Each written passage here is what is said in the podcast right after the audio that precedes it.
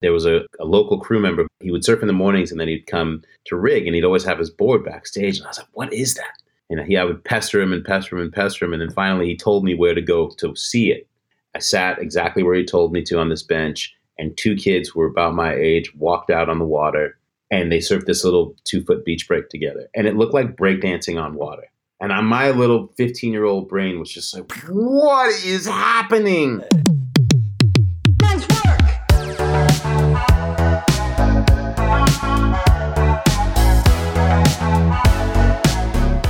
That was famed sports commentator, TV host, actor, singer, businessman, humanitarian, and super nice human being, Selema Masekela, who is this week's guest on Nice Work, a podcast of the Super Nice Club, where we are just trying, with your help, to make the world 10% nicer by every means necessary. I am your host, Todd Brilliant, and today Selema joins us to talk about, you know, stuff. Stuff like uh, surfing. Surfing, but not just surfing like you might think of, like SoCal bros throwing shakas, but the deeper, way back hidden history of surfing that he and dozens of others make abundantly clear in the beautiful book Afro Surf. Yeah, who knew? African surf and they have for a really, really, really long time. And they're really, really good at it. The book, Afrosurf, is part of Selema's Mami Wata effort, which just pretty much aims to spread the beauty and energy of African surf culture around the world, uh, and also to enrich and empower the lives of the next generation of African surfers back, way back before he founded Mami Wata, uh, Sal was the host of the X Games, he was an NBA sideline, uh, an Olympics reporter. He worked for Viceland. He's just he's been all over the airwaves reporting on larger culture through the lens of sport. So we'll talk about all of that. We'll also talk about how he got there, how his career evolved, the big jumps he had to take to get to where he is now. These these poignant, memorable moments as well that he will share during this talk. Uh, you'll get an idea of the winning attitude Selema carries with him through everything. And I, I, hope that maybe that'll resonate with you and that you can unbox your winning attitude. I mean, everybody has one, right? Sometimes we just forget where we packed it. Uh, if you want to win a copy of AfroSurf, if you want to win a copy of this beautiful coffee table book, keep listening. It's pretty easy to win, really. Your odds are super, super good, so stay tuned. On to some, some super nice club business. You got to do that part. First of all, thank you for being in the club. Thank you, thank you, thank you. If you're listening, you're in the club. You just got jumped in through the airwaves. Yep. Uh, if you are not following us on one of Mark Zuckerberg's soul depleting platforms, you can just go onto one, type in Super Nice Club. Even better, go to our website, Super Nice Club. Sign up for our guaranteed to be funny and nice and sometimes mildly inappropriate newsletter. If you don't love it, you just unsubscribe, no problem. Uh, for extra bonus points and to really join the club and get uh, free stuff, yeah, we give away a lot of stuff on our insiders line. Just text the secret phrase uh, uh, surfing was invented in Africa. Yeah, surfing was invented in Africa. Text that right now to 310 421 0393. All right. If you're driving right now, I understand it's hard to write that stuff down. So um, roll up all your windows, fog up your windows a little bit, and then with your finger just right into the, don't turn on the defroster, it'll screw this whole thing up. 310 421 0393. Don't worry if it, if it goes away. You can fog up your car later. It'll it'll be there. It's cool, promise. So hotbox your car later, get the phone number. Uh, hit up our website, superniceclub.com for awesome shirts, hats, hoodies, stickers, all of which are 100% guaranteed to start a nice conversation with a stranger or your money back. Yep. Does anybody else give that guarantee? Uh-uh. Nobody else does. So take us up on it. Because the world needs more nice conversations. It really does. There's a lot of stuff that's pretty dreadful happening right now. We need to talk about it. Difficult conversations are nice conversations. Okay, let's do this. Turn off everything else, tune out the rest of the world, and drop in to nice work with Selema Masekela. Selema, Selema Masekela, welcome to Nice Work. Really glad you're here today. Thank you very much, man. This is a great title, by the way. Nice Work is, is I'm like, yeah, that that that that makes sense. I want to know more nice work. You know, we, we can do nice work and change the world. I, I mean, I think that's, uh, we got to. We got to do a lot of nice work. A lot. There's some heavy lifting ahead. Uh, where are you right now? What part of the world? Where are you at? I'm presently in Atlanta, Georgia. Uh, I live in Los Angeles, California, okay. but my lady is presently in Atlanta, and so I'm I'm visiting her for a week. I have never had a bad time in Atlanta, Georgia. Before I got into this relationship, I never would have thought as Atlanta, of Atlanta as a place I'm going to spend more than like three days because yeah. I've always had good times like out here for work and being out in the streets and it's exciting. But like Atlanta, like the city and like a little bit more out in the perimeter is amazing. Yeah, it is. Great. People, if you haven't checked out Atlanta, or if you have a uh, preconception of what Atlanta is, it's probably not that. It's beautiful, cool homes, parks, farmers markets, also obviously music scene, food for days. Food for days. Um, and and it's super diversified. Whatever you're into professionally, it's in Atlanta. Yes, everything's there. It's a really really cool city. Atlanta is de- is is diversity and inclusion uh, without trying as good as you can do it. I, I feel like Atlanta is what America's afraid of. it's the threat of a good example, right? it really is. All right, so I'm just going to dive right into what you're up to right now. And that sounds simple, but man, you're just up to so, so, so much goodness. Looking at you online, I'm like, wait, he's doing this, he's doing that, this, that. I don't even know where to focus. So we're just going to talk it out.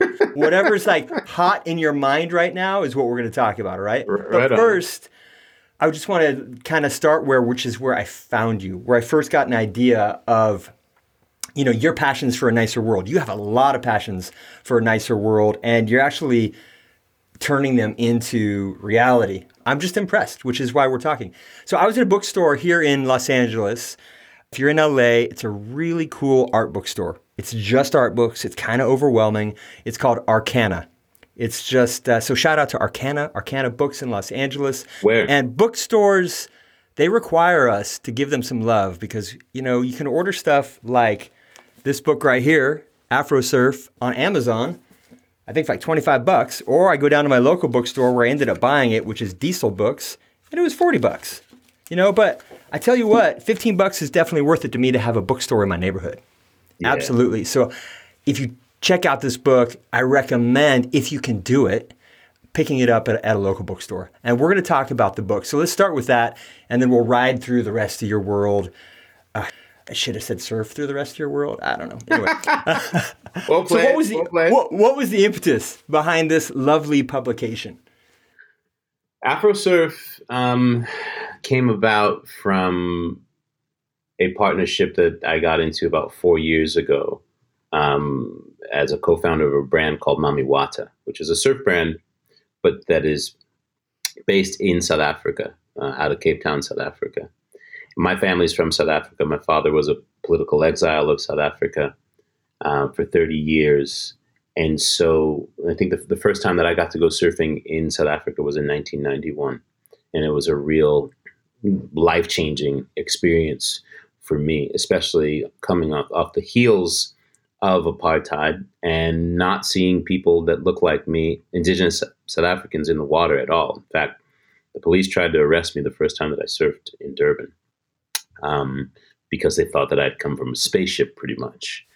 and growing up as well, when I moved to Southern California, um, from from the East Coast at 16 and started surfing, I fell in love with surfing, but also no one looked like me that was doing it. Um, right. And it was a strange thing. And kids were definitely not afraid to be like, you people don't even swim. Like, what do you mean you, you want to learn to surf? Damn. And, you know, show up at a break and people be unafraid to like use the N word um, instead of just calling you a kook. And right. that was just something that I, you, you learn to deal with and walk with, either like the aggressions or the microaggressions while navigating this thing that you're in love with. Um, for the entirety of, of, of my time as a surfer. And I love surfing almost more than anything in the world. Um, surfing, snowboarding, and skateboarding are big roots of who I am, as well as music. And I just always dreamt of a time when how the culture was presented or what the definition of the culture was wasn't defined by blonde hair, blue eyed white kids from Southern California or Southern Australia. Like that, that didn't have to be the, it, it didn't have to be everyone who wants to live this lifestyle needs to figure out how to emulate these guys only. Mm-hmm. And I longed for a day when, I could, you know, could show the world that like, this is also what it looks like. And fast forward, you know, 20 some odd years, 20 years, I start, you know, I go start going back to South Africa and the, landscape has changed. There are now indigenous South African kids that are starting to get in the water um, and are doing it well. And it's taking place not just in South Africa, but these little scenes that are sort of, that are starting to pop up, you know, in Namibia and Mozambique and Ghana and you know Liberia and Senegal and all these places. And I'm like, with the advent of social media, being able to see and communicate and meet these people and just, oh, I, you know, usually I just felt elevated, taller, like, whoa, look at us. It's happening. It's, on. happening, you know? Yeah. Yeah. And as, as we started building this brand, this brand was with the idea of presenting and building a, a surf lifestyle brand um, that was translated or, or, communicated from the perspective of, of African surf culture. Okay. This is what y'all know, already know what in the world, but here's what surfing looks and feels like with uh, African culture as its source. And that's so within building that brand, you know, we came up with the idea for the, for this book for Afro Surf. And it's funny, if it hadn't have been for lockdown, global lockdown, we would have done the book a lot differently. You know, we, we, we would have gone on trips and, and sort of micromanaged a bit, you know, engaged with people on the ground, but we would have we would have taken a lot more time and spent more money going from place to place to make the book. But because of lockdown and um, COVID nineteen, it was like, all right, we want to make this book. We can't go places, so why don't we just build a template and communicate with our friends around the world and curate it, you know, by via communication and, and let them tell their stories and edit accordingly. And so that's what we did. And I think we were able to do something impossible that I thought impossible um, in about seven months. And we, we made this 300 page book that is the first of probably a few that showcase surfing through uh, entirely through the through the lens of um, African culture. And if you like books, folks, even if you don't not interested in surfing, it's just a beautiful book. Like I just want to take a second to give some props to your designer or design team. Yeah, the cover, the the layout. Piet Pienaar. Uh, yeah, big just, shout out. This I'm somebody who's who's kind of a snob about design. I'll just I'll admit it. This is a beautiful book, and this took some work. This was not really like did. a, a oh, we're in a rush. We're just going to kind of throw it into a template and make a book. This is every spread is well thought. You know, there's there's a bunch of there's a ton of interviews in here. Uh, Mostly African service, yeah, yeah. Um, scholars, and each one is treated like each one has a treatment. Each one has a graphical treatment that's unique to it's. Anyway, I could go on and on, y'all, but just get the book. It's it's the kind of thing where you don't have to be into surfing we wanted to, to do the book as a, as a lens into making people actively curious about the continent. You know, yeah. most people's conception of Africa is still very much limited to like Discovery Channel and wild animals. And right. oh, I would I would love to go on a safari one day and mountains. Like maybe I'll climb Kilimanjaro, one of the, the other fantastic peaks. And that's right. good. Like I'm good. There are plenty of people who go to Africa and just do that and leave and don't engage with the people and don't engage and touch and feel the culture. Um, and to me, that's just a loss. Like, because Africa's the shit. Like, you have this this incredibly diverse 54 countries. I can't even imagine how many languages. I mean, just in South Africa alone, where I'm from, 13 languages, nationally recognized wow. uh, languages. But uh, there's just so much history and culture that influences uh, and music and pageantry that influences day to day life while also meeting up with the with the modern Western world in incredible ways. And people just don't know that and aren't curious for some reason in the West about that, like they are going to Europe or going to South America or exploring Southeast Asia. So this book was was was a bit of a Trojan horse to get people excited about um, about the continent and, and and all that it has to offer. It's like when people saw um, uh, Black Panther last year and mm-hmm. they or two years ago, and they were blown away. They're like, wait, those costumes and and and and customs and and things that we see in the movie, those come from real places. Yeah, like yeah, like all of all of that. People are like, oh, I want to go there. I want to know what that is there's uh, there's stories. You have a ton of stories in here for these little short vignettes, people's little biographical pieces, and they talk about their personal histories and their view of what they think Western culture sees Africa as. You said a second ago, kind of an aside here, but I'm just going to go with it. You said Africa is the shit. Well, I was in Guadalajara, Mexico, a couple of years ago, and these little jackets were blowing up. They were giving them to all the bands at this concert I was at, and they just say Mexico is the shit on the back. Mm. And on the inside, on the lining, there's this big, uh, um, just sort of screed on Mexican history and why Mexico is amazing. Um, I got I got given one, so I wear it sometimes because Mexico is pretty amazing. I love Mexico. Headed yeah. there in December, Mexico City. But Africa is the shit. I mean, could be a cool jacket. Just throwing it out there. You do what you will. I'm, but uh, i bet I'm, you you'd sell you. a bunch of them. So I grew up with this myth, and I'll bet you at least one listener here has grown up with this myth.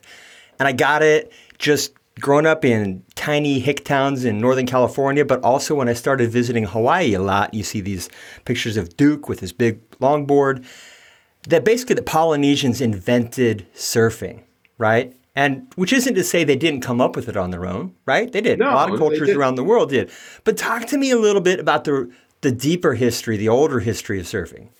Well, I, I think what surprises people is that concurrently and historically also perhaps earlier in this in the 1600s the same the same thing was taking place in Africa and it's re- recorded history of, of, of what that is um, there's Africans traditionally across the continent have a deep ritualized history with the ocean and being water people as fishermen etc and and navigating and learning to ride waves and doing so for pleasure. And there's this um there's this this crazy ass idea this myth that like that that within the west that just black people in general especially africans don't like, have nothing to do with, um, don't see uh, the ocean as a source of like joy, healing, recreation, life. And so right. that story has been limited um, to Polynesian history. Um, right.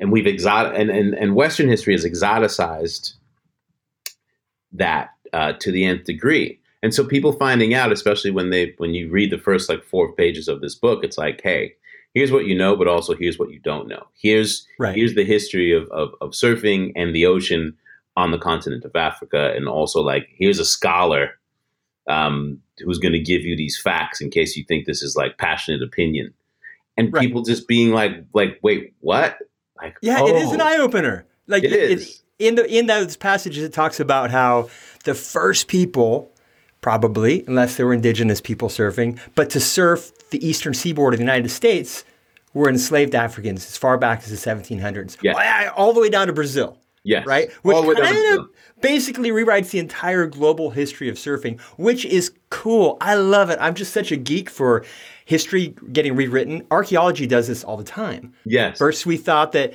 this was invented over here in Europe. Then we thought it was here, and they're like, no, actually, this. You know, we keep uncovering layers of human history. Uh, so it just seems completely plausible that we can uncover older surf history, right? Yeah, and I think that's the the the thing that really shocks people uh, is learning. You know, the as as we find ourselves for some reason in this. Uh, heated debate in America whether to sweep our history under the rug or to teach it so that we don't end up reliving and doing it again. Um, when it comes to to enslaved Africans that came to America, one of the first things that the slavers did was make the water of something that was punishable by death. You know, they were worried that slaves were going to to swim to freedom, so they banned them from swimming. You know, they they did everything they could um, to make enslaved people absolutely petrified of the ocean and the water, even though like that's what they brought with them as skill set, um, so that they would be able to manage and keep them where they were. And imagine that if that's your history, um, that's the trauma that you're you've in, your family's endured generationally. By the time we get into the modern day, of course, it would appear as mm-hmm. if you know people don't don't have an affinity or a love for the ocean. And if you go all the way back even to like yesterday, right during segregation, you know the manner in which this country made sure that that black people, you know, didn't use public pools, right you know, right. like literally to the point of like pouring bleach in them while black children were in the pools, or taking dogs and police dogs and taking them in the water in the yeah. in the beaches in Chicago and in the Gulf and in Florida, and literally like taking black swimmers who would protest whites only beaches and sicking dogs on them and kicking them out and arresting them for going to the ocean. These are things that I think when when American people when people find out that part of our history, it's very uncomfortable. But it's also like, if you're wondering, or if you thought that like these activities were just something that you did, yeah. and it just not a part of other people's culture, I have some news for you. That is by design, and that's the larger conversation that I think when people come into acceptance of it, it's like, okay, wow, I like, I appreciate that perspective. How can I be more open? How can I be more welcoming? And, and well, like and you said, you know, un- history is uncomfortable, right? And people can just think, oh yeah, whatever. Whether it's that history or other history, you're just kind of a downer. Our own personal histories are uncomfortable. I don't know, if, folks, if you've been in any for those few people that are listening to this, I'm assuming that think it's better to sweep history under the rug. I mean, if you've been in a relationship and your own personal history is preventing you from growth in that relationship, or is is is you know uh, making you a, a, person that just you know isn't likable for different reasons. Mm. If you bury your personal history, you're you're never going to be in a great relationship. You have to do the work. You have to remember your personal history. You have to dig at it. You have to expose it. You have to share it with other people so that you can learn from it. So and you, you never can... bury that personal history. So if you expect, I mean, this is a relationship. We're in a relationship as a nation yeah. within the nation and with other nations. We have to always be aware of our history. We have to always look at it as a reminder. We have to eventually, hopefully, look at them as healed scars, but scars that are visible nonetheless. That's right. How you grow. That's how you grow from the time you're young. You, and scars are sexy, folks. We yeah. can be a sexy country again. You know, it's just we're not doing it right now. We're picking at scabs. Anyway, yeah. we could go down that road forever, but, um, it's, a, it's a it's a it's a very yeah. healthy analogy. It's like yeah. I look forward to therapy every week so that I can crack open the shit that I've done wrong or or the shit that's happened that is like was either my fault or someone else's and let go of it so that I don't reenact those things and can have a more healthy existence. And like you said, we we can and should be doing that as a collective. It's just hard. You were saying, and I've seen photos and some videos.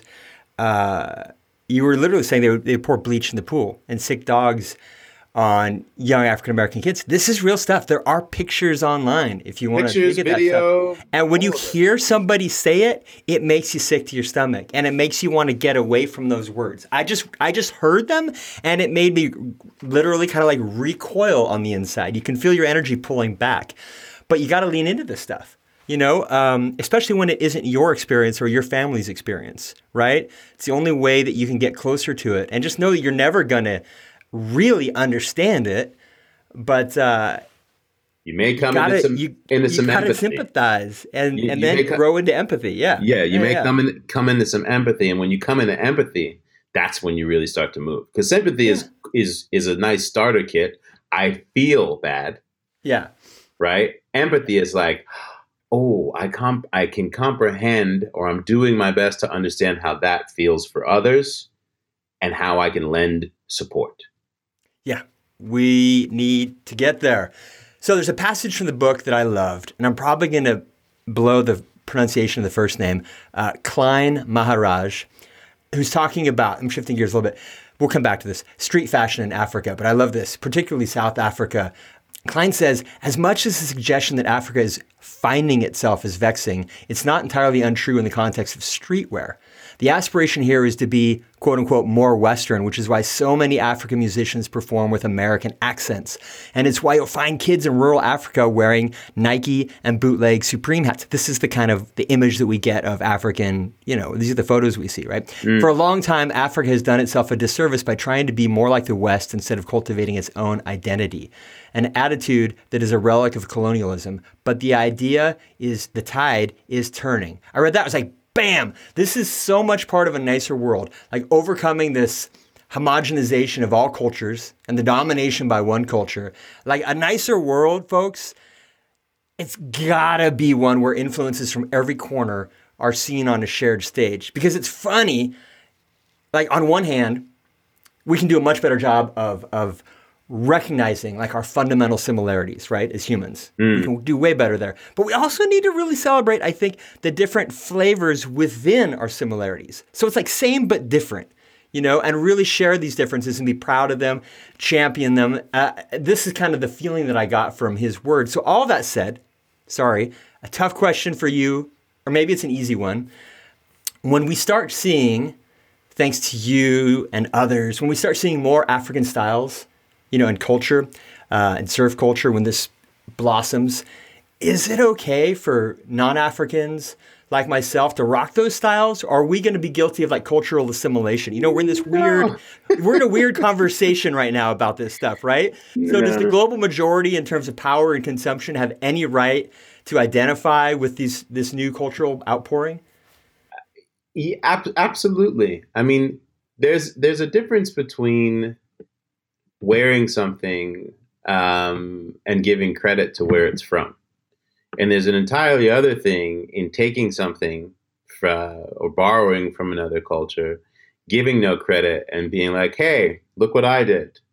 Um, or, you know, not researching or, or, really finding out what why certain cultures uh, wear hairstyles a certain way instead of being like, oh, that's cute, I'm going to do that. It's that it's that curiosity, like you talked about. It's it's like you you used a, a really great uh, analogy a second ago about about the need for different flavors. Like when you walk into someone's home uh, for a meal and you see that they have like a multitude of seasonings in their cupboard, you're like, oh, we're about yeah, to yeah. eat. but they also are going to explain to you like what those different seasonings do and why and where they come from, and they don't use them uh, liberally, right? Like it's it's it's it's precise and, and for a reason. And so, you know, even with like with our brand, you know, this is an this this is this modern st- lifestyle streetwear that is influenced and, and and flavored from from Africa. Absolutely, expect all peoples uh, to to feel really happy about about rocking it but we're not taking like um, you know traditional clothing that is that is worn uh, specifically for certain ceremonies or or or kept for for for certain um, cultures within a culture, and then being like, "Hey, world, you can do this." That would be disrespectful. and That would dishonor it. Um, and I think it's that level of curiosity, curiosity with reverence when it when it comes to to celebrating or being influenced by. Like when I go to Japan, I get excited, right? To, yeah. go and, and shop and um, I'm, I'm not going to go and, and and rock like a traditional kimono uh, and and bring that home, but I'm going to go and, and find whatever local styles, modern styles that embody that. That is like okay for me to to rock and celebrate. You know, like a piece of clothing that says X place is the shit, right? Um, and I think I think yeah, I think people have to use common sense and and ask questions, um, and be able to like have a reason why they're why they're why they're wearing certain clothing, um, and want to do. it should be your goal to do so with respect. So, mamiwatasurf.com is where you can check out all kinds of goodness. It, will be in the show notes, folks. But mamiwatasurf.com. I'm looking yeah, at this. We just launched the, the US uh, the, the US site. But yeah, like that Game of Love sweatshirt. I'm looking at the Game of Love sweatshirt right now. So it's designed, knitted, stitched in Cape Town. Uh, it's African brush cotton, 300 grams. Well, I'm not sure what it feels like, but I'm supposed to give it a try. So uh, I love awesome. this. Yeah, I love this because it's sourced there, the whole thing, and it's something where Super Nice Club has work to do. You know, we have a lot of work to do with our merch. First of all, I just don't like the merch part. It's like my least favorite part of the whole thing, but it can be fun. Yeah. Uh, but you know, you really, if you're going to be a nicer club, you need to, you need to. The, the ethics of clothing are screwy, and there's a lot of booby traps. There's a lot of companies out there that are preaching their eco this, but when you get into labor and everything, the long story short, folks. Um, prices at Super Nice Club are going to have to go up at some point quite a bit in order to be ethical. We gotta you gotta pay for good stuff. And you gotta pay for fair wages, and yeah. then you gotta treasure that garment. You treasure yeah. it. You don't Why just wear like disposable yeah. clothing. Yeah. Uh, anyway, so I'm loving. I'm going to put in my order at some point here. Unfortunately, I live in LA where sweatshirts are like so rare to be able to wear them. All my coats, all my jackets. It's sweatshirt I season. Never get to wear it. Morning, I know, but it's morning, like 78. morning morning coffee is 50 degrees every day totally. in, in Los Angeles until the end of February. Where do you live in LA? Uh, I live in Brentwood. All right, I'm in Venice.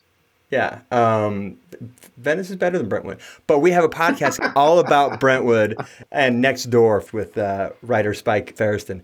So many hateful, racist people on next door like it's awful. Oh like, my god! Against the homeless, against anything. I saw a Mexican guy walking down the street. Seriously, like I saw a Mexican guy walking in front of my house, and they'll report it on Nextdoor. I get kicked off of Nextdoor all the time for calling people out on their bullshit. It's awful. I live in Venice, and and you would think that like um, that would not be the case because we are a super super diverse, originally diverse. Uh, Venice changed a lot in the last, but it's changed. It's changed a lot. Years. And I'm not on Nextdoor, but I am on the uh, the other one. Um, Facebook?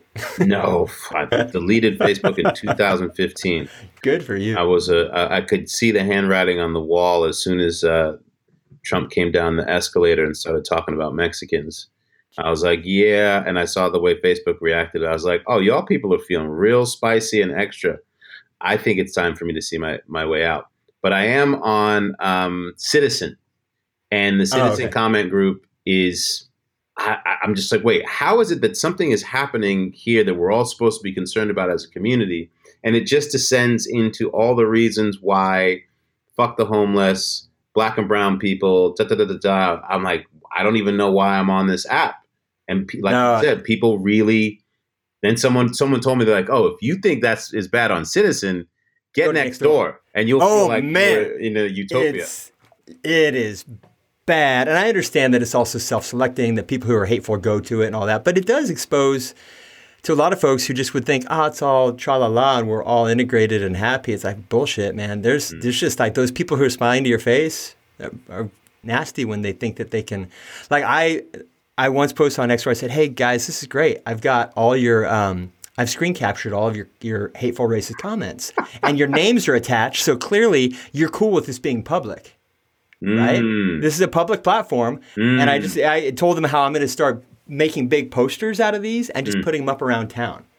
so, so, then the super right wing press got a hold of it, and they started blasting me all through the the right wing universe. Mm. Um, Stephen Bannon has this little thing. Oh man! So I was like the enemy of the right. Like Todd Brilliant posted blah blah blah blah blah. like they were shocked that I would dare take their words that they posted in public. Not in like they, a not in a private group.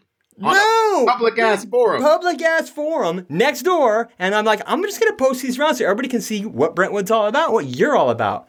And I got shit sent to me in the mail, like weird packages. I got threats. I'm still, I have a long play with Nextdoor. I'm still, I'm not, I'm not backing down from these fuckers. Not while I'm in Brentwood. Uh, anyway, yeah, Todd. changing gears. Let's get back to this. It just, I'm not mad at you. Grr.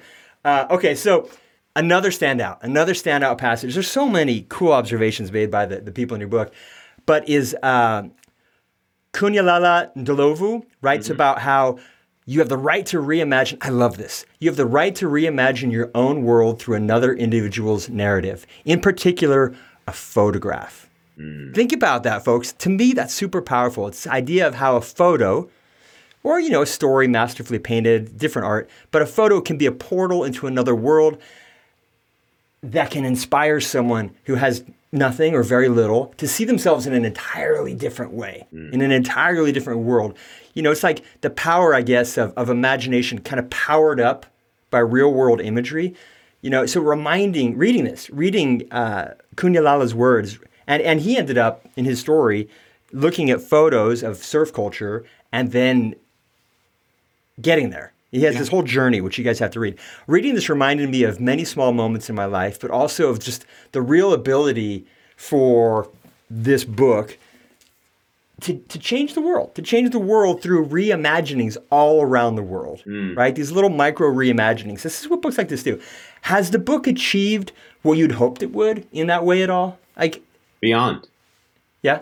Absolutely beyond. I mean, we kickstarted this book last year and did like 1,400 copies, and the fact that we were able to do 1,400 copies uh, at 60 bucks with all of the proceeds going to uh, surf therapy organizations, Waves for Water, um, Waves for Change, excuse me, and um, Surfers Not Street Children that are both based out of South Africa. That that was just like that's the win.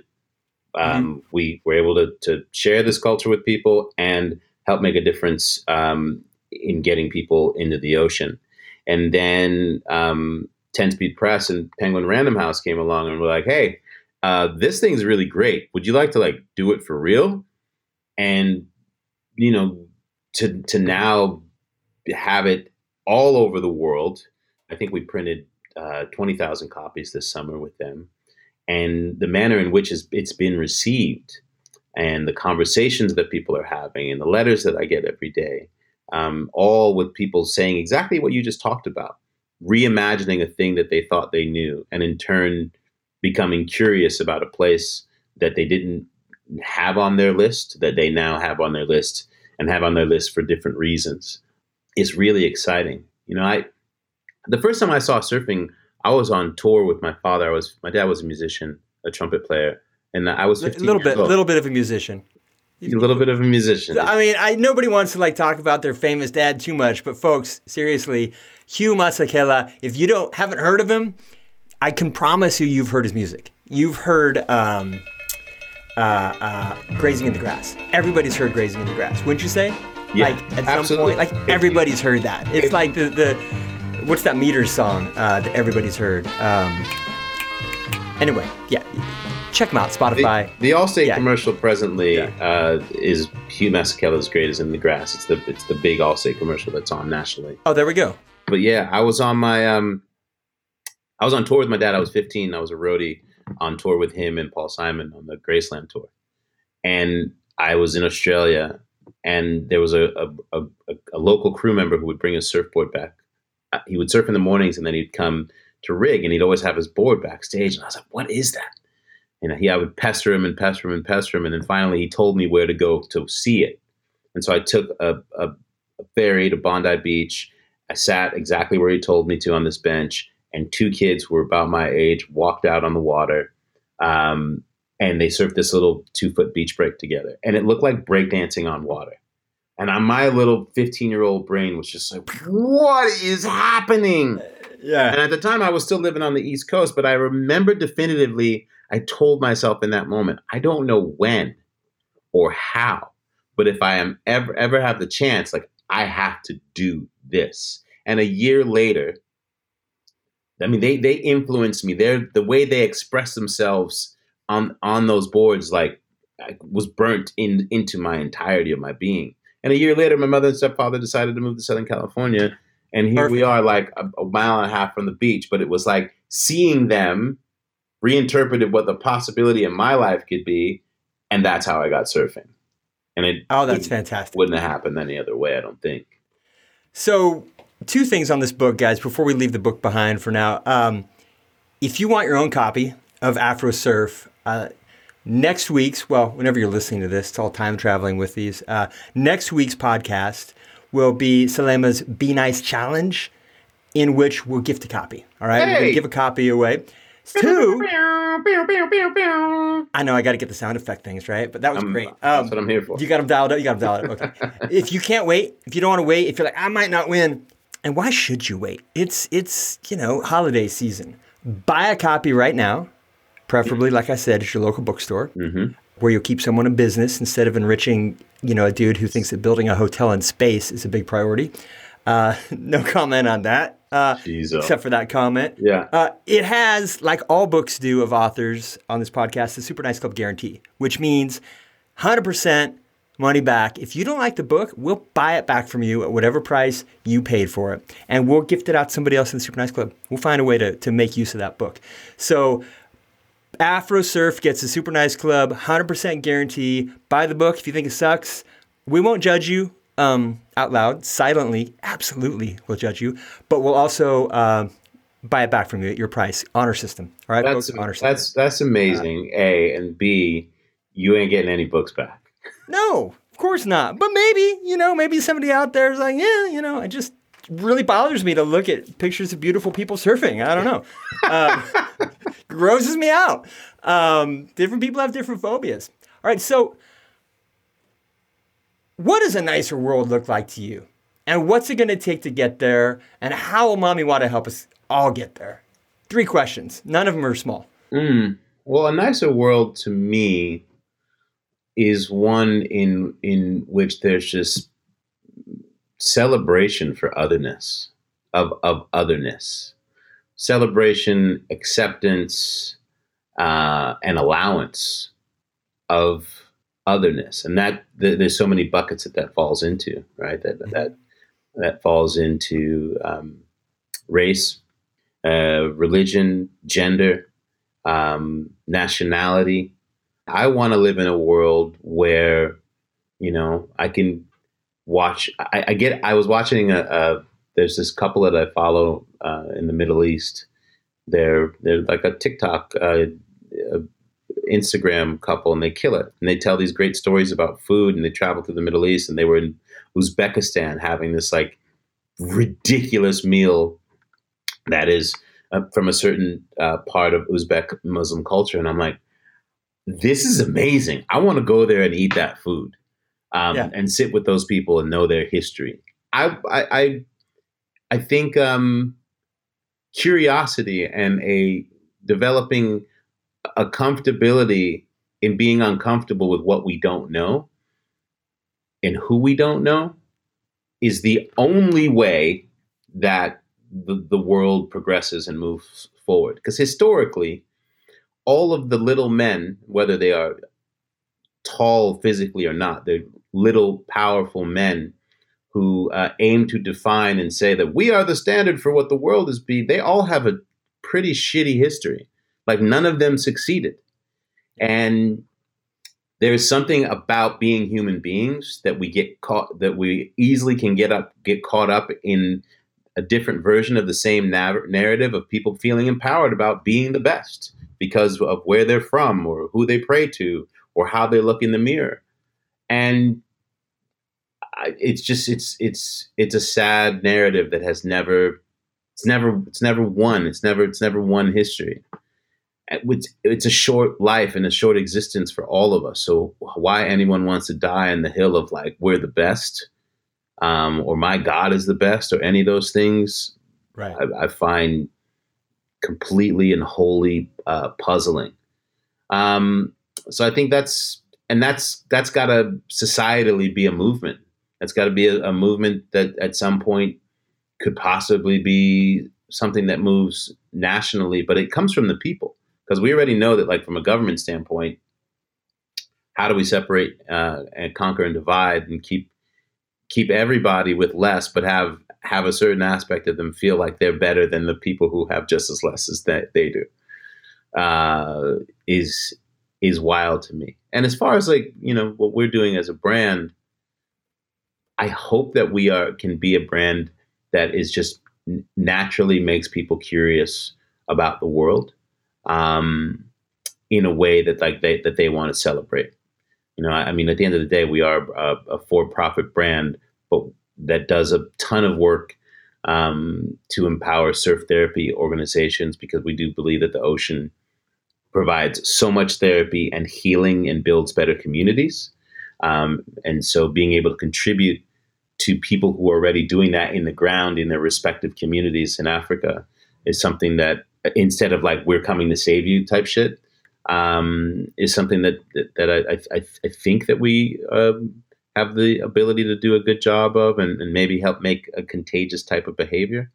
But at the end of the day, it's I think for individual human beings, it's like how do you want to affect those around you? What kind of energy do you want to share with each other, with strangers? When you walk into a store and en- engage with someone who's taking care of you and helping you, what do you want that exchange to be? Like it can be so much more than like just exchanging money, asking a simple question about like how someone's day is going can make a difference in your day. And mm-hmm. taking advantage of like those little interactions that we have as beings um, you there's so much possibility in, in opening yourself up to um, to those that you normally don't like exchange with. I I think you just founded the uh, curiosity movement. I'm I'm itching to like Google curiosity movement right now, but it's pretty great. Like the idea of just staying curious, staying curious, um, yeah. and and open at the same time. And then you threw the food angle in there, which is here's okay. Here's an impromptu challenge, listeners. Here's a challenge. Whatever your next meal is, let's say it's I mean in LA, like you're having, you know, you're eating from a taco truck, right? Eating Mexican food. Like Selema said earlier, when you walk into somebody's house, their spices, like think about the spices in your food, right? In your Mexican food. Think about the food. Like each spice is grown because of a particular climate where mm. it can grow, right? And they're harvested for different historical reasons. Uh, the different types of meats, if you're eating meat, the different types of vegetables. There's a there's a rich cultural history behind every spice and behind every ingredient. Like you want to talk about corn uh, in Mexico, and you want like a history of corn. It'll, it'll lead you into like horrible international companies that are dominating the genetic code of you know fruits and vegetables. But take a moment to be thoughtful and mindful about the history of your food and the culture of the people that are mm. in your food. That's some pretty curious stuff. You've got your mobile phone with you, right? So you're at your meal. Google one of the spices. I, I bet you if you just look up if you're eating Indian food next, look up turmeric. It'll be fascinating. You yeah. will go down a rabbit hole just on turmeric. All right. So that's my challenge to you listeners: is your next meal whatever it is, get a little curious about the people who brought you that meal and the history of how that meal was made and how it was brought to you. Talk about Indian food. It's really interesting how Indian people came to the US to open up these restaurants. You know, there's a reason for migrations a lot of the times. And there's a history of people, and it's often pretty ugly, and it's part of American history, which is a melting pot. And there's a lot of friction in there too. There's so much beauty and potential here, but let's just be real. You know, let's get our beautiful battle scars on. Mm. Um, you also mentioned that you're doing that. Mami Wata is working with uh, a couple of African organizations. Correct me. Waves for Change and Surfers Not Street Children are those yeah. the ones you're working with? Mm-hmm. Okay, and those. Tell me about those organizations. Waves for Change. How people can get involved with them. Yeah, well, Waves. I mean, they're they're both rooted uh, on the continent, so um, funds are always a, a beautiful thing. Um, Waves for Change aims to use literally like surf therapy, um, getting people in, in, in, communities that have under, undergone um, lots of different traumas um, and helping helping indigenous people build relationship with the ocean. Uh, if you see the various ways in which surf therapy is taking place around the world, um, affecting all sorts of things, whether it's people who have, um, you know, suffered uh, life changing spinal cord injuries, or people that are, are are, are are dealing with or navigating life through autism, um, you know, PTSD and soldiers. Um, surfing and the ocean helps to change the quality of people's lives and how they see themselves. Um, and Waves for Change does an incredible job uh, in doing that in communities across uh, the continent and helping people build real relationship and community around the healing power of the ocean. And then Surfers Not Street Children is based in Durban, South Africa, um, where there's a real challenge for young street kids that that uh, unfortunately come from broken homes and end up becoming very, very young adults that are mm-hmm. pre- preyed on by much older adults uh, to engage in things that would make your head spin, uh, whether it be drug dealing, et cetera, et cetera. And Surfers on the Street Children has a, a basically a building um, near the beach in Durban. Kids get to live there and become surfers and gain an education and have their lives changed through this power of of surfing. And the work that they're doing is is is radical. I've gotten to spend some time with them um, and with the kids, and it's awesome to see what a sense of identity and a sense of self that comes from a kid being able to learn how to to challenge and tackle a new environment and fall down and get back up and overcome fears and um, have a sense of pride and belief in themselves and build association and community, which is mm-hmm. something that you know that, that has been deprived from them as well as family. So links to both those organizations in the show note, folks. And I know it's like you know, Sal said money makes a difference. It does make a difference. So you know, even like you could do the whole coffee challenge because you're, spe- you're spending five bucks a day on coffee. A lot of you are. Just go on there if you're interested. If this resonates with you, that's yeah. all. If it resonates with you, check it out. You can be the the best thing you can do. Don't give a hundred bucks. Just give five bucks. Yeah. Make it a monthly recurring donation. Yeah. Because those monthly recurring donations are the ones that nonprofits count on the yes. most. They never know when the hundred dollar, the fifty dollar, the ten thousand dollar thing is going to drop in their lap, but they know when the monthlies are coming in even a buck. Just go on, give a buck to each of these. They're monthly recurring donations. They make a difference. And if if you've been a Super Nice Club member for a while, you know that one of our our partnerships is uh, we have Super Nice FC, which is a women's football soccer team in the Nakivale Refugee Center in Uganda, and that team. And you get updates on it if you're on our mailing list. It has done that. It has been therapy for these young women who have been through literal hell uh, it's keeping them off the streets. There, you know, there, there's a lot of there's a lot of of just bad situations that they can get into inside these refugee camps and in this, the surrounding cities. So Super Nice FC has shown through, uh, you know, organized by our amazing friend and partner William Butala. William, if you're listening, love you, miss you. Um, that athletics can be huge life changers for people. So, Waves for Change, Surfers Not Street Children, check them out. These are difference makers. That's awesome. Um, the your soccer club. That's that's that's that's brilliant. Yeah, we didn't do it. That's that's William Butala. Uh, he's a refugee young man in his twenties. His story is horrifying. It's just yeah. horrifying what he's been through, what he's seen. And but he is the most positive, optimistic.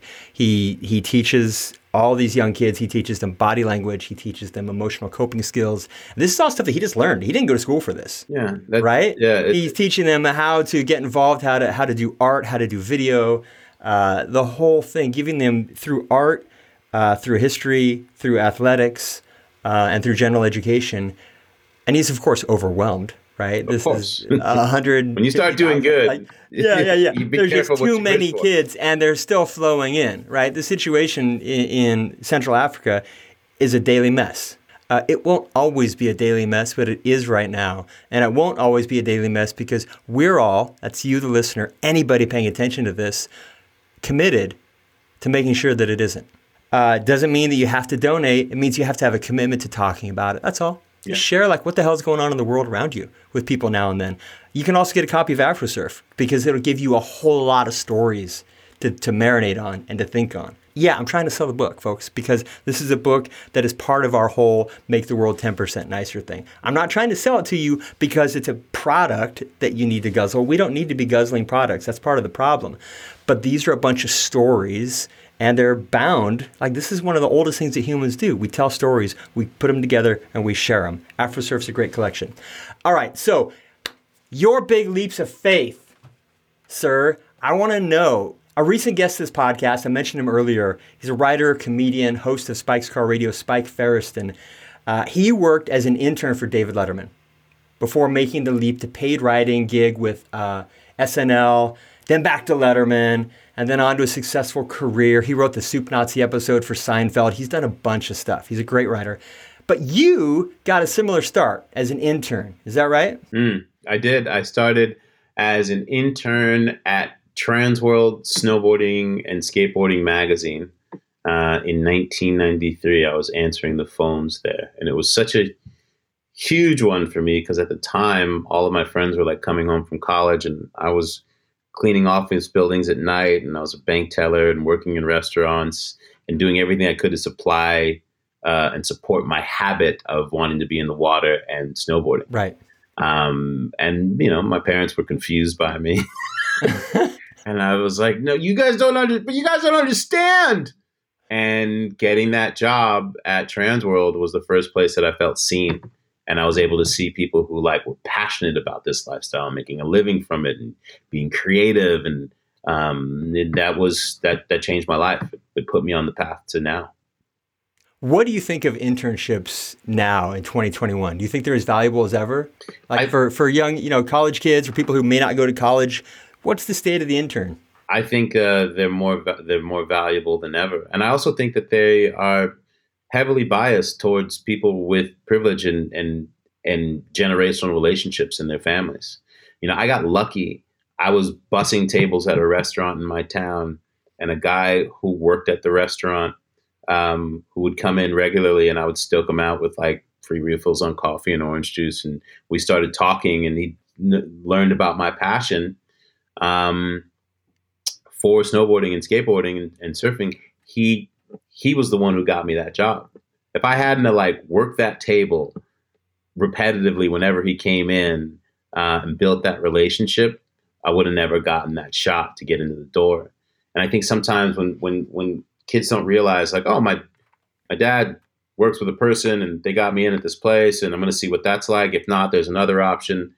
That sometimes people don't realize that how precious those opportunities are and how they're mostly closed off um, when it comes to like people who of, of of less opportunity who are just as talented, if not more talented, but just don't have access to the opportunities. So I think internships um, have never been more valuable. It's one of the things that we do with my organization, uh, Stoked Mentoring, is uh, we, we get our kids get an opportunity to partner with professionals and learn about what those jobs are and what they do um, in a way that they never would get to, and then have a shot um, at internships uh, when they graduate high school or in between in between semesters at college we gotta we gotta get some interns here at Super Nice Club. We'll have to talk about that at some point. Uh, you know what else I like that you said is you said yeah you got lucky, but you didn't give yourself credit on one thing, and it's an important thing, which is that you were sharing your passions. Obviously, oh like yeah, you were serving the table, but you were you were confident enough to share your passions. And people, it's important if you have something that you're kind of in the back of your mind, like uh, a little afraid of, stop being afraid of it. Share it, talk about it all the time. If it's your passion, that's what you do you talk about your passions, but a lot of us don't. So, another little micro challenge, folks share your passion with everybody you're talking to because that's how, that's how things happen. Never would have happened. Um, you know, Sal never would have made it, and by make it, I mean become a guest on Nice Work Podcast if he hadn't shared his passion while comping orange juice and coffee. So, share your passions. Facts, ab- absolute facts. Yeah.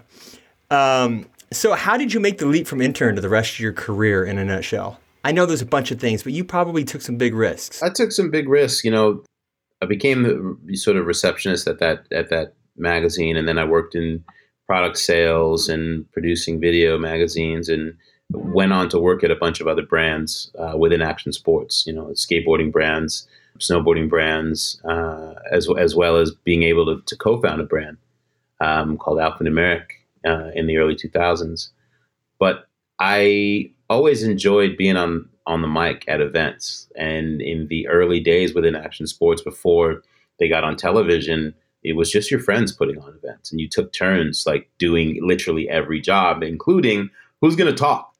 You know, yeah. you take turns uh, announcing for the crowd. I was I got a reputation as being a, a, a great shit talker um, the skaters and the and the and the snowboarders would always request me because they they they they felt like it helped make good energy, and I, I win the crowd, win the day, and yeah. I just it intersected with when people mainstream uh, outlets started to realize like, oh, this is a culture that we can make money off of. Let's put this stuff on TV, and I, it started off on a, a public access show, and then my, I got a big break at MTV, uh, the MTV Sports and Music Festival, where they needed someone who knew about skateboarding to to pair up with Carson Daly and okay. make him look smart uh, about a thing that he didn't know about, and right. that was my my first really big gig. And Carson taught me about how to be a, a, a, a television host. You know, I, I, was passionate and I could talk shit on the mic, but I didn't know anything about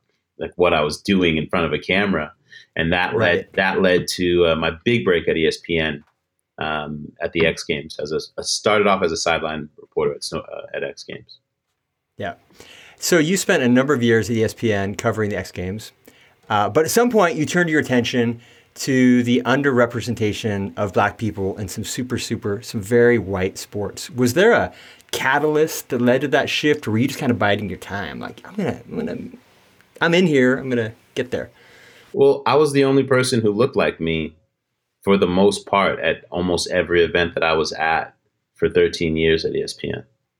I became the preeminent voice of uh, most recognizable face and voice in the culture because of having this this this stage, this platform at ESPN and ABC. But people would always be like, "Wow, how did you get this job? Because you don't do those sports, right? Did ESPN teach you these things?" And I was like, "I live this shit, and I'm an expert, and I have the credibility and belief of the culture and the athletes. That's how I got this job." Um, and I, it really, it was a very interesting thing to navigate to always have to like find yourself in these situations and in these rooms that you've earned the space to be in, but you have to prove to people that you're supposed to be there. You know what I mean? Like they they they they always want to like validate like oh oh oh wow oh that's what you do oh okay well that's strange but cool and I got tired of that and I wanted I, I wanted to to start to speak about why that was the case why I was uh, one of the only people in this space and, and open people up to the history of how the outdoors, for the most part, um, in, in all these sports outside of skateboarding, um, had pretty much been reserved for for people in communities that didn't look like mine. And I wanted to to I wanted to figure out the best ways that I could to open up and help create access um, for for others to realize that this is a space that they could play in. I didn't know that I was doing that at the time when I when I first started. And I remember the first time that a kid came up to me. I was walking down the street uptown in Harlem, in a neighborhood um, that was kind of rough. Um, and this kid, well, I was walking by, and this dude was on a step, and he's like, "Yo, X Games, I see you." And I was like, "Oh, okay." He's like, "Yeah, man." He's like, "Don't walk past here with your head down. Like, walk with your head high, because because of you, and because we see you." Showing us what this stuff is about. That's why you see those kids over there that are on them those skateboards and on the BMX bike. It's because of wow. you. Keep doing what you're doing for us. And it was it gives me chills, man, when I remember that yeah. moment because it was like, oh, wow. And then that started happening more and more and more. And I realized it was it was just this classic, you know, this that classic the phrase, you know, if you can see it, you can be it. I just didn't realize that I was the thing that people were seeing that gave them license to go and find out what that was so they could be it. Um, and and so I, the more that I started to to realize that this platform came with a, a bit of a certain amount of power, it was like, okay, well, how can I use this as best I can for good and to help help figure out ways to create access for others. What an incredible moment. That's a moment, that's a pivotal moment that you'll always remember. Oh, I mean, for sure. Other other moments added on to that, but that that reminds me that you know, we live in a culture where like the Yelp culture, the next door culture where it's really easy to complain about stuff. It's really easy to be negative. But don't forget, like whoever that person was that gave you that shout out changed your life, which helped you change other lives, right? So be that person, folks. Like when you see somebody doing something good, say, hey, you're doing something good. Like, right? I mean, like we need more people to ignite sparks in other people. Yeah, you know, I think we can all do a better job of that. Yeah, for sure. I, I, that that man will never know the difference that he made in my life, and we, you know, speaking six feet apart from a stoop and me me walking down his street and choosing to acknowledge and see me um, changed the, the the course of, of my existence for sure.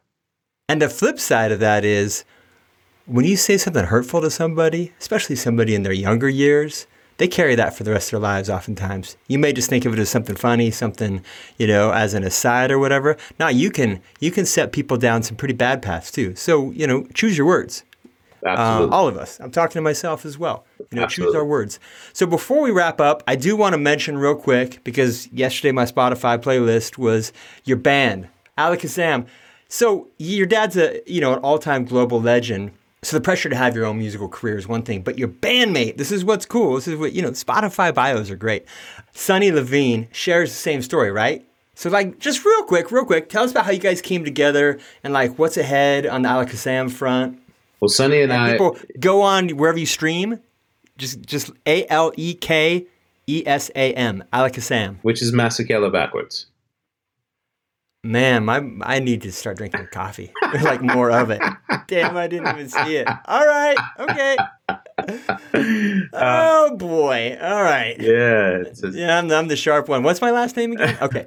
I mean, there was already a Masekela who was making great records, so it seemed like the the right way to go uh, to make a little make people have to listen to the music first, and then if they figured out who was behind it, cool. But that wasn't really my goal you know, music was something that lived in me that I was extremely passionate about, and uh, I just wanted to, to to to see if if what was constantly going on in my head, my heart, this knowledge that I knew I had something to give, uh, was real, and that's how um, Alekesam came about. And it was it was really Sonny, and Sonny Sonny's father, Stewart Levine, produced most of my dad's great records. Um, okay. Growing up, they they went to music school together. Um, they they in New York, and then they came out to L.A. together, uh, and they they made all this great music together. And then when when Sonny and I, we grew up together, uh, almost like like brothers. Um, and then we ended up living together in Los Angeles in the same way that my dad and his dad did. Uh, and he he started working at producing music, I would chime in and sing back up here and there on on on friends' records, and people would be like, "Hey, when are you going to make a record one day?" And it was Sonny who finally like light, lit the lit the fire underneath me and said, "Hey, man, I had just stopped working at E Entertainment, and um, he he was like, "It's time for you to make your make your album. We're to make it together." and he forced me to like take a break and not do anything television wise and just sit and write and be wholly dedicated to uh, what would what what would happen if I could just focus on this thing that had been in my head, my heart for all these years. And we took three months together and made the first album, The Sound of Alekesam, um, which led to our second album, uh, Soundproof Heart.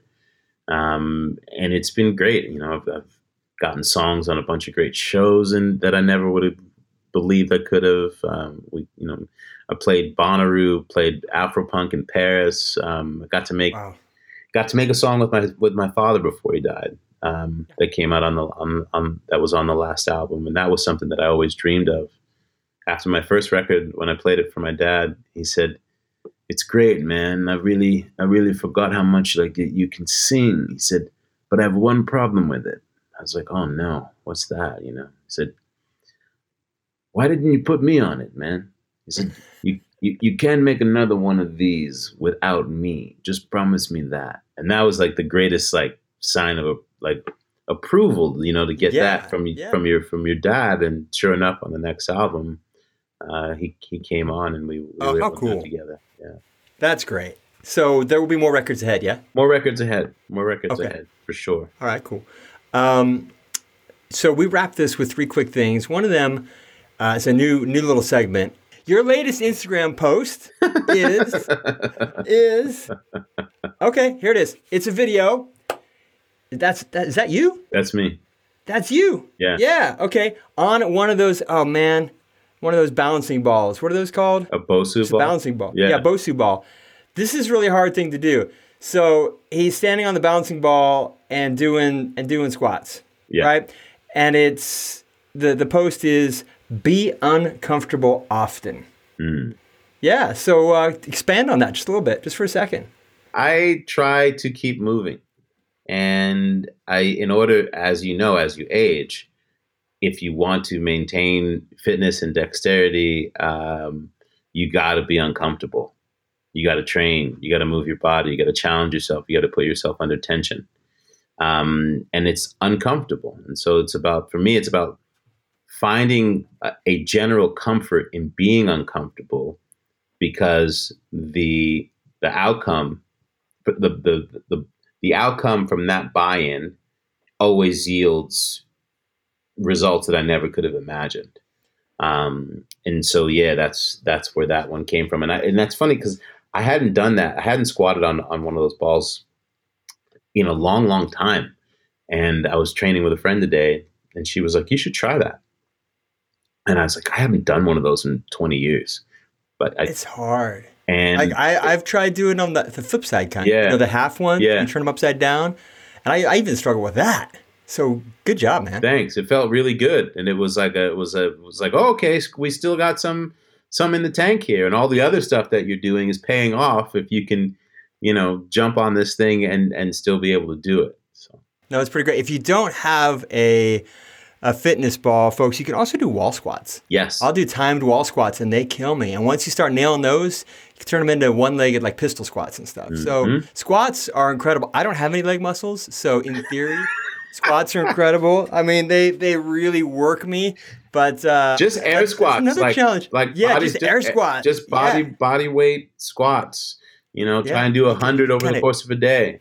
Jump up a little bit at the end if you want to Mhm. get you know get good. All right, so we also do a be nice challenge. This is where the guest, that's you, gets to offer just a little challenge to the listeners here, something they can do to make it can be small, like a little micro niceness, uh, something to make their world, the world, a little nicer place. We're going to uh, ask people to tell us, you know, give us some feedback, and then randomly select a winner from the people who participated, and let's ship them a book. So, do you have a challenge for folks? Say hello to five strangers today. See what happens. That's a good challenge. Yeah, Five of them. five of them. Got to make eye contact. Eye contact. Say hello. Whether All right, so say hello to, to five people today, folks, strangers. Let us know how it went. Not Someone's- everybody's going to someone's going to have an incredible story. Someone there's someone is going to come. Here's what happened because I chose to say hello and ask, you know, how that person was doing today. Here's what I learned. So tell us your stories. Uh, whoever comes up with uh, a great story, we'll either randomly select you or we'll just pick the best story. This is the honor system too. Or maybe it's an opportunity for you to be a great fiction writer. Whatever, doesn't matter. The point of the challenge is for you to think about saying hello to people. And the point of the challenge is to get a copy of this book into one of your hands. Yes. So go take the challenge right now. The Say Hello Challenge. Say hello challenge. I like it. Yeah, we got it. And then lastly, lastly, lastly, today, uh, you get to be the host for a second. Okay. You get to ask me one question, any question. So it's your chance to throw me off stride or go easy. It's up to you.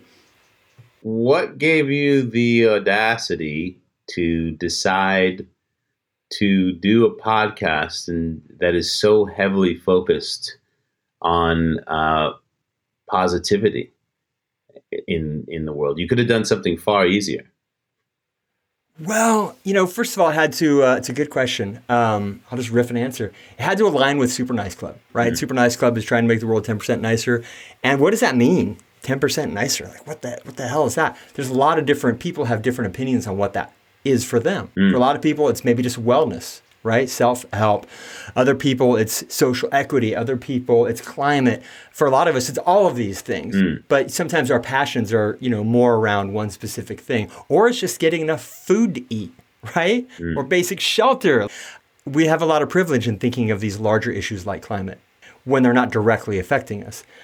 So the the podcast is a channel of the Super Nice Club, and we made it around nice work because I think a lot of people out there are wanting to do or feel like the work that they're doing is important, right? So originally it was like we got to have people from all different walks of life, which is what we do. We have people that do all kinds of different things, but also how to get to that nice work for yourself, to make that leap of faith.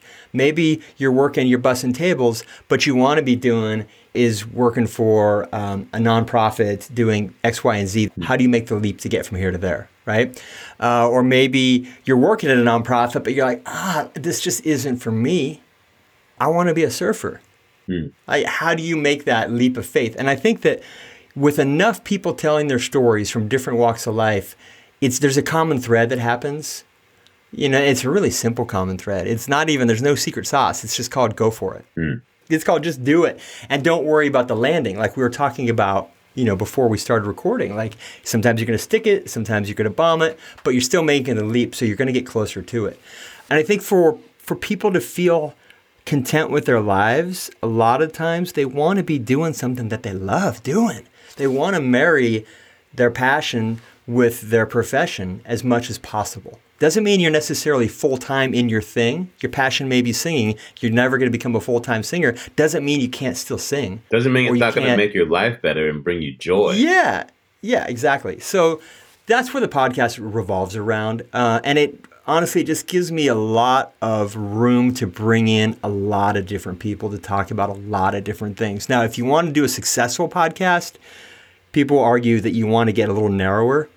You know, you want to make your, your subject matter very niche, very specific, very focused. Uh, and there were some ideas for that that I think might have made the podcast more marketable right off the bat. But this is more interesting to me, and it's my podcast. Yeah, and this is also how you you build root in community because if people get engaged, it, it, if it's not low hanging fruit, it takes it, it takes a lot longer to grow. But you you get those roots planted, and people are down for the ride. So um, uh, I agree. I agree. And it's been you are the I think the 85th guest, which I can't believe. And that's amazing, man! Congratulations. All been during COVID. Thank you. And it's it's been so. You do a podcast, right? I do, and it's so hard to be consistent. I, it's I, very hard to be I, consistent. What's going on in your personal life really affects things, you know. But you get off always feeling good about it, like yeah. inspired. You, you just talk to somebody who's way better than you at something. And that's inspiring to surround yourself with people who are smarter, better, faster, all these things. That's a lucky thing to do. And when you have a podcast, who cares if it's a hit or not a hit? You get to do that. You get to hang out for an hour with awesome people. Engage. And the rest of your day yeah. is changed. The rest of your day, I'll be thinking about the things that you said and that'll lead me down rabbit holes, and the, the, that'll be part of the rest of my life. So it's totally worth it. Totally worth it. Oh, I um, appreciate that, man. Yeah. It's very inspiring.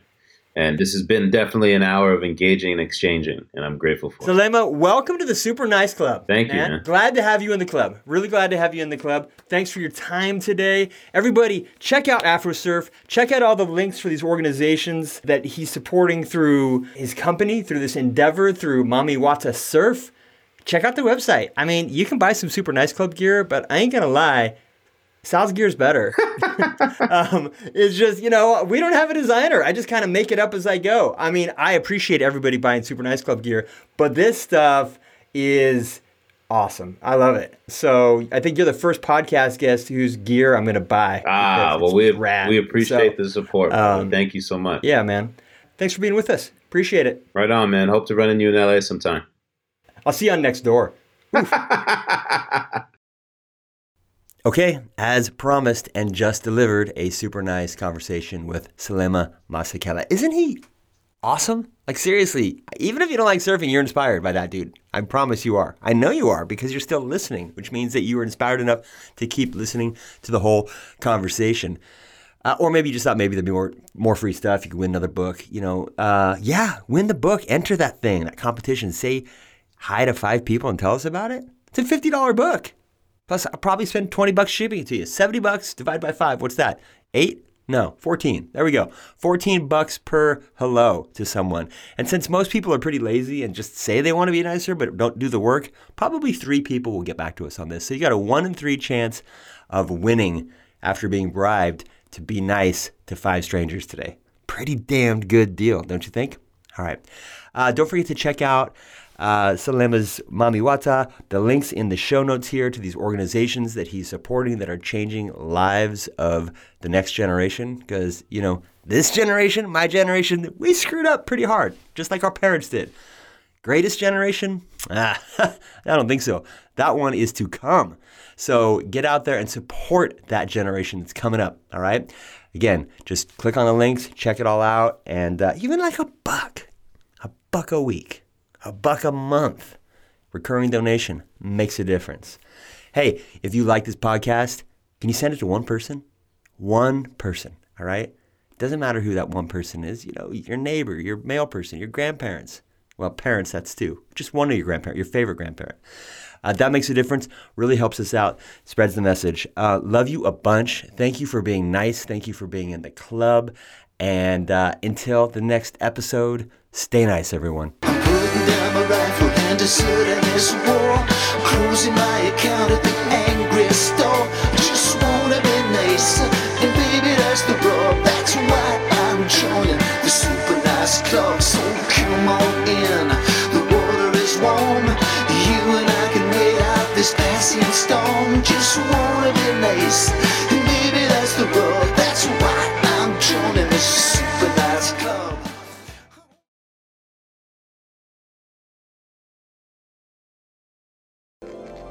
So what? Big deal.